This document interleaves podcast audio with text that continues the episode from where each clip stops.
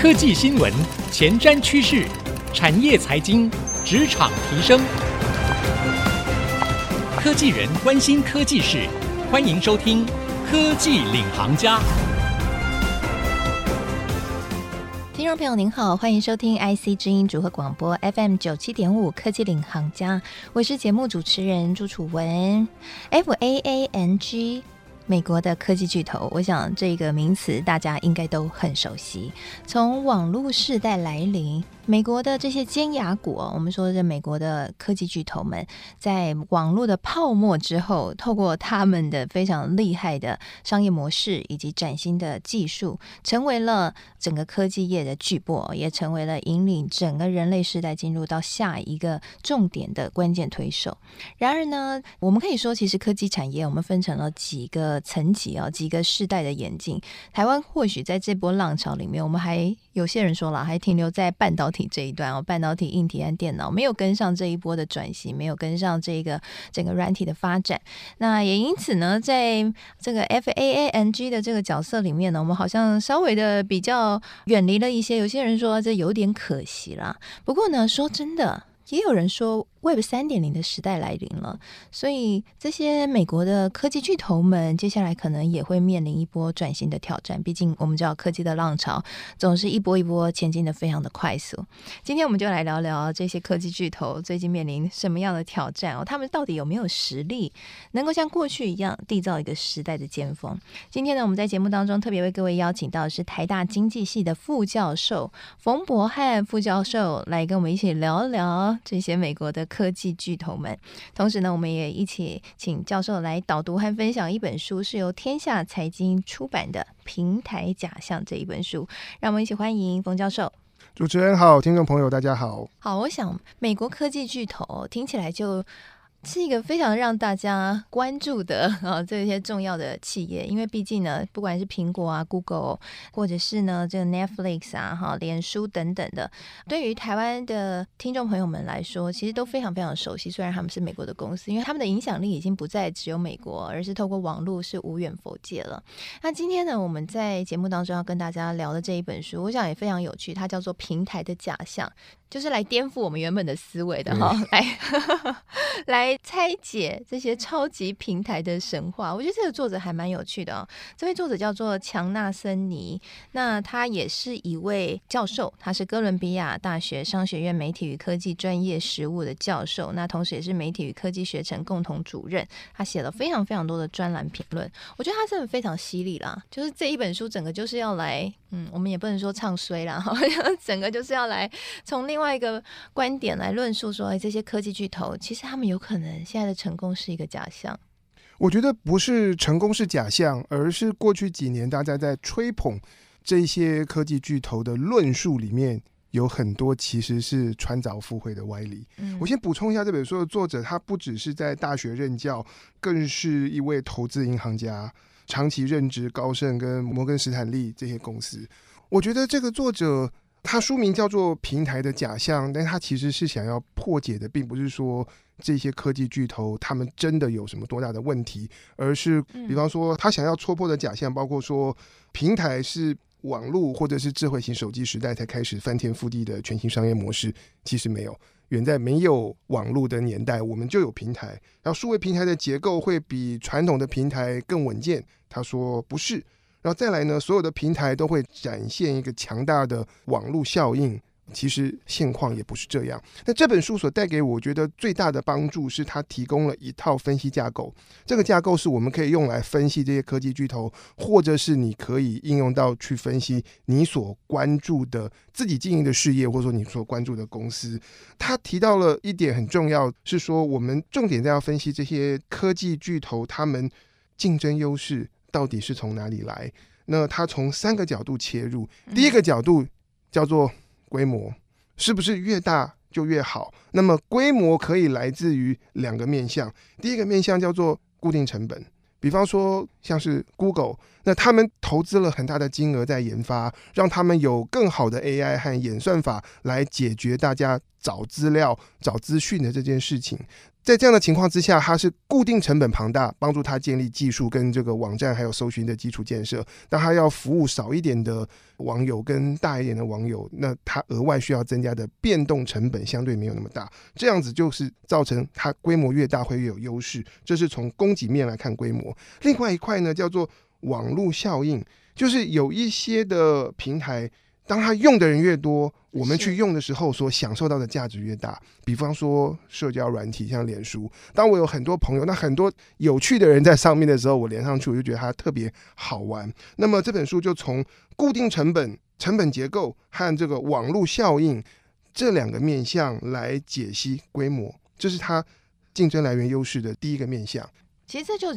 通则的去讲了所有的网络企业他们的强项，可以打趴，就是在当时候整个起来的时候，可以比传统企业来的有竞争力的原因就在这里嘛。一个就是他们制造成本很低嘛，同样生产一个产品，它卖的越多，它就是制造成本一样，对不对？不像我们一般的传统企业，如果要卖的越多，我每一个东西要制造的成本的单位也会提升嘛。对对，那另外一个就是网络效应，越多人使用就越好。对，那这也兴起了一个。不一样的状况，譬如说，像是我们所谓的 Uber，Uber 就会，他们就会在一开始为了要吸引很多人一起来加入 Uber，或者说一些这些相关的这些网络的大巨头，为了要一开始就可以把这个网络效应整个拉起来，所以就会用很多免费的策略，然后吸引大家。不过讲到 Uber，我觉得这本书里面有一章，他在比较 Uber 跟 Airbnb，嗯，然后。现在的市值是两家公司差不多，可是 Uber 的营收远高过 Airbnb。为什么？他提到说，同样就是我们是媒合司机跟乘客，或者是我们去媒合世界各地的空的这些民宿跟游客，感觉同样都是平台，都是媒合需要网络外部性，可是这两种所需要网络外部性的程度是截然不同的。嗯，因为我。叫车的时候，我基本上我还是需要这个司机是在 local 的地方，然后他的这个司机的数量只要达到一定的门槛，让我三五分钟内有车就好了。然后我我有三五十位的司机在我周围，对我们的帮助并不大。叫车我们大家关注的是价格，然后汽车车子是干净的之类就好。可是如果我们要考虑的是旅游，然后我们想去世界各地，然后找舒服可以信靠的这个民宿去住，诶。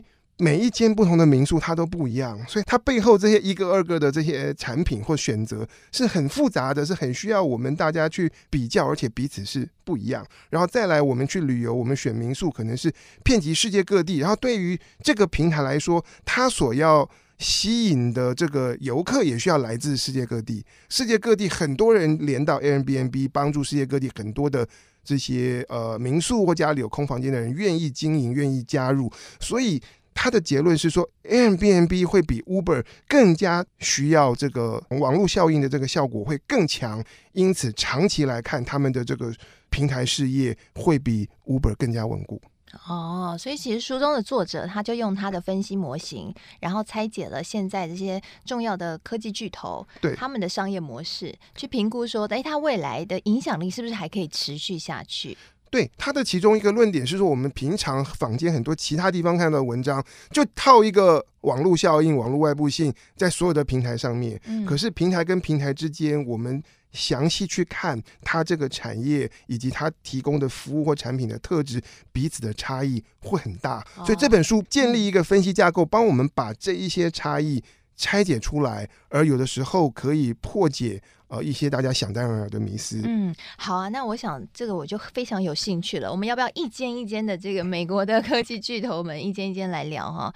看看这个书中的作者他是怎么去看？那当然，老师也跟我们分享一下你自己的观点，认同或是不认同哈。首先第一间呢，我们先来聊的就是 Meta。我们知道脸书改名叫 Meta 之后呢，势如破竹，希望可以进军元宇宙的领域，但是似乎踢到铁板。那他的这个 Horizon World 后来呢，也因为因为这个参与人数好像没有如他想的这么样的热烈，最后呢也呃默默的 现在也无声无息了哈。那其实呢，最近这个美国市场研究公司就调查了，其实，在去年全球十大热门下载的 App 排行榜，脸书居然是掉到第八名，第一名是谁？就是中国的 TikTok。OK OK，所以看起来脸书在社群媒体的地位似乎摇摇欲坠。在书中，作者他怎么去分析脸书这间公司，它的商业模式上，在未来是不是真的会有危险呢？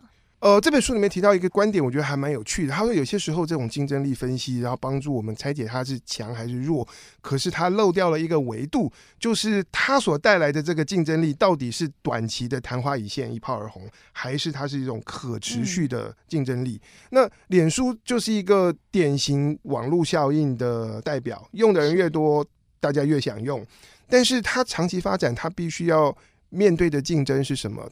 它最终吸引人连上去，除了这个社交功能之外，它提供的是内容，而是使用者所产生的内容。所以在不同的阶段，它推出了这种图文的，也有段时间推出类似部落格的东西，推出游戏，然后推出这个呃粉丝专业，让让品牌可以上去。那我自己的观察是，它到后来发生几件事情，因为它第一个，它为了要追逐商业模式，是有段时间广告实在多到。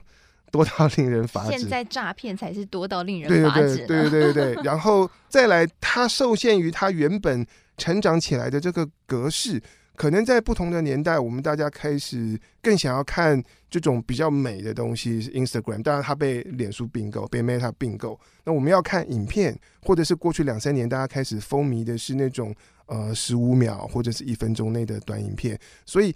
最终，这个平台它的网络外部性是存在，是可以呃凝聚人。可是最终，我们还是需要不同的时期，可能大家有不同的内容，观众的呃用户的注意力会集中到什么样的推陈出新的平台跟内容上面，嗯，毕竟脸书其实还是非常具有时代性，或者说世代性。对，它就是某一个世代所习惯的一种 fashion，但这个 fashion 其实是变很快的，这也是作者他所担心。对，然后面对这样的转型，我觉得祖克伯他是想要这种跳跃式的，就是说我先不跟你们做这些呃影音内容的竞争了，我直接跳到。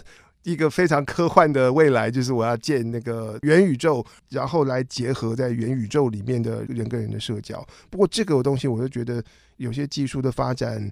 距离能够成熟还有一段蛮大的距离。嗯。是，好，那还有另外一间也是大家很关心的公司，叫做 Google。Google 呢，最近有一个我认为是有趣的新闻了哈，比较值得关注的新闻，就是这个马斯克他投资的公司 OpenAI 推出的 Chat GPT 出来了之后呢，听说 Google 很担心说会影响到它搜寻引擎的生意哈。好了，除了这个有趣的新闻之外呢，Google 最近有一个新的消息，就是它开发了首款的定位追踪器，它希望可以不要落后苹果和三星。所以 Google 它现在不只是做搜寻引擎，它现在也要往硬体慢慢去走了，还蛮有趣的。它的这个追踪器好像预计会在今年的秋天，或者到明年的春天会亮相哦。在这个五大科技巨头里面，Google 是作者唯一觉得相对没有弱点的。Oh, okay. 所以他在这本书里面有个结论是说，尽量不要跟 Google 竞争。不过，其实我觉得写书书的好处是它的分析可以很严谨，资料很详实。弱点呢，就是这本书是去年完成的，但是过去一年我们有新的推陈出新的这个。科技方面的消息跟进展出来，包括这个 Chat GPT 是过去一个月才发生的事情，对对。那为什么作者会这样觉得呢？因为他就是在广告的这个领，Google 的这个母公司 Alphabet，它其实营收百分之八十五都是靠广告，而作者的分析，他在这个部分的立足点是相对稳固。在这样的情况之下，我自己的解读，要去挑战这样的公司，你就必须要。比它推出更新一代的技术，所以我自己是很好奇也很期待。就是过去长期那个微软的这个搜寻引擎 Bing，中文好像叫必应，一直一直发展不起来，然后一直找那个明星去帮他炒新闻。现在结合了 Chat GPT，是不是能够用这种对话式的？AI，然后它不是在给我不同的网站连接，而是直接帮我消化吸收不同网站上的资讯，然后汇整的给我。是不是这个微软的新的搜寻引擎有办法透过技术的创新来打败 Google？这是我很好奇的，拭目以待。或许如果真的可以做到的话，Google 呢就要更加的担心了哈，因为这就是会是一个颠覆性的商业模式。好，休息一下，广告回来，我们继续更深入聊聊，还有其他的科技巨头，作者又怎么看待呢？还有我们冯教授自己的评估呢？包括是为何 Amazon 的无敌光环没有道理？休息一下，广告回来，继续收听科技领航家。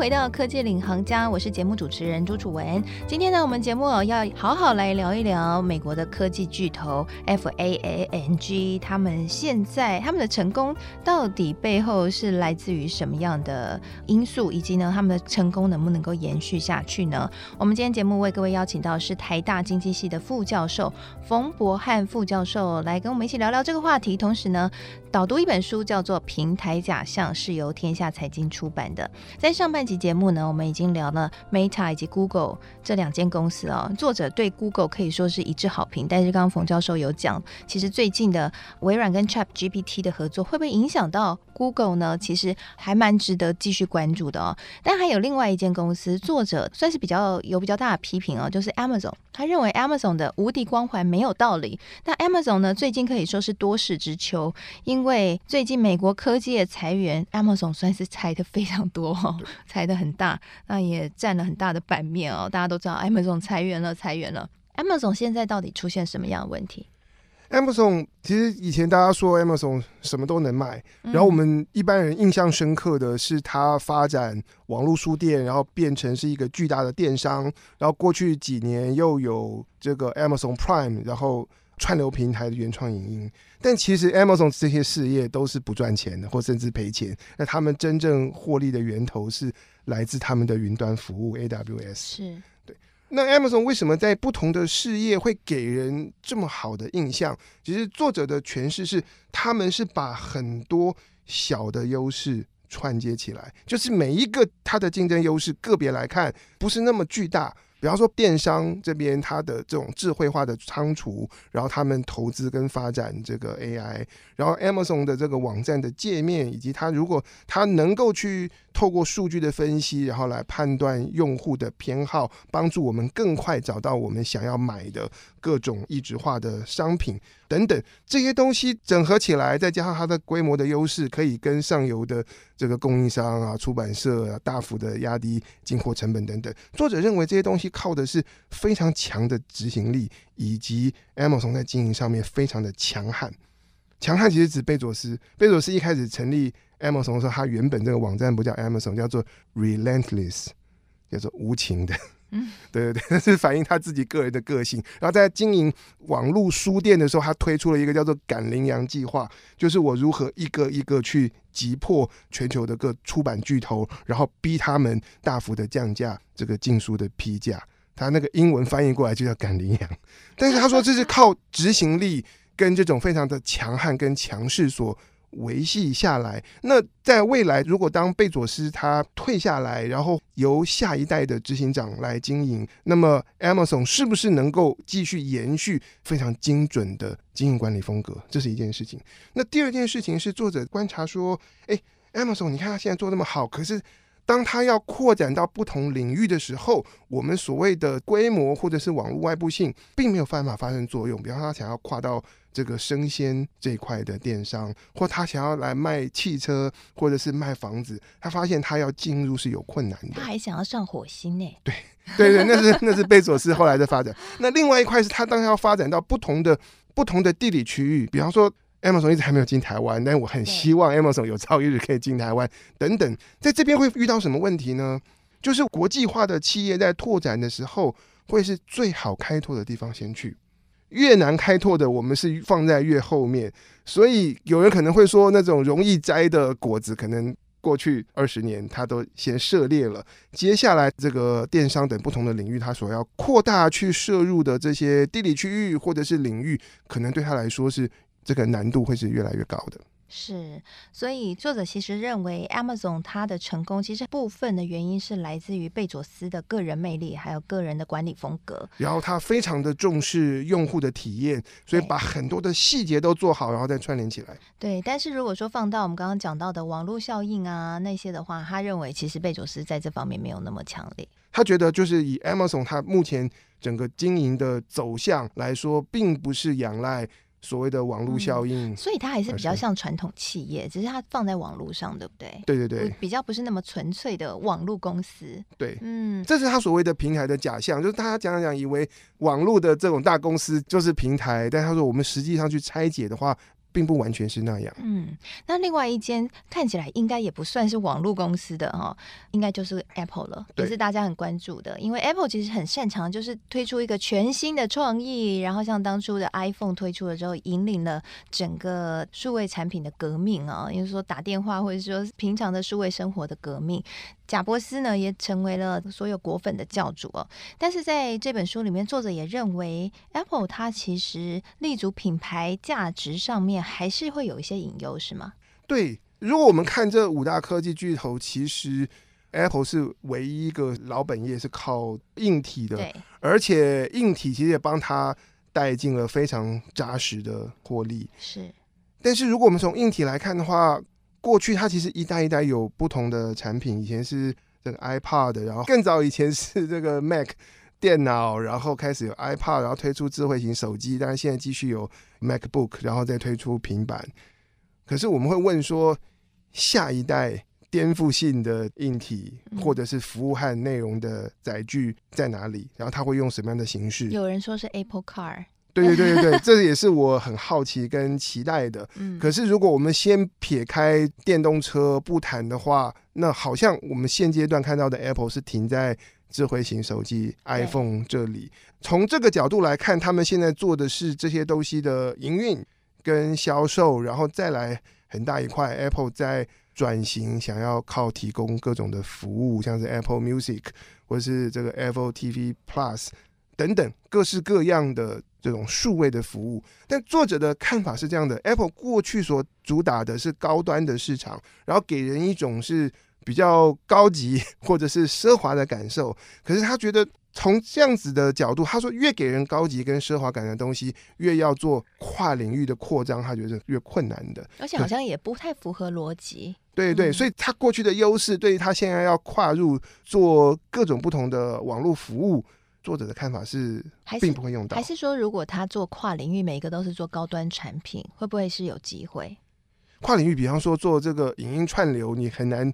区分什么样是什么叫高端产品，对不对，嗯，所以这就会成为了苹果现在的限制，就是过往的荣耀成为了现在的包袱，那这就是作者所点出来的问题。对，我相信他们想要突破这个包袱，他们要找下一个能够智慧化的、联网化的这个载具，很可能就是电动车。嗯。是，好，那我想我们都很期待，因为苹果到现在还没有承认说他们要发展电动车，那其实市场上的传言也很多了，那我们也只能继续关注了。那我想今天呢，那这个冯副教授呢，来到我们节目当中，就是跟我们一起分享《平台假象》这一本书，同时截取书中的观点啊，一起从另外一个角度来检视现在的科技巨头。那其实，在这方面的检视当中，我觉得我们所有听众朋友也可以拿去来检视自己的自己所属公司的整个的营运的商模哈，到底有没有这么的稳固哈？其实也是一个蛮有趣的。那我想呢，这样的一个不同的视角，也可以成为我们未来继续观察科技产业变化的一个重要的方向啊。那非常谢谢谢。今天冯副教授来到我们节目当中的分享，也谢谢所有听众朋友收听。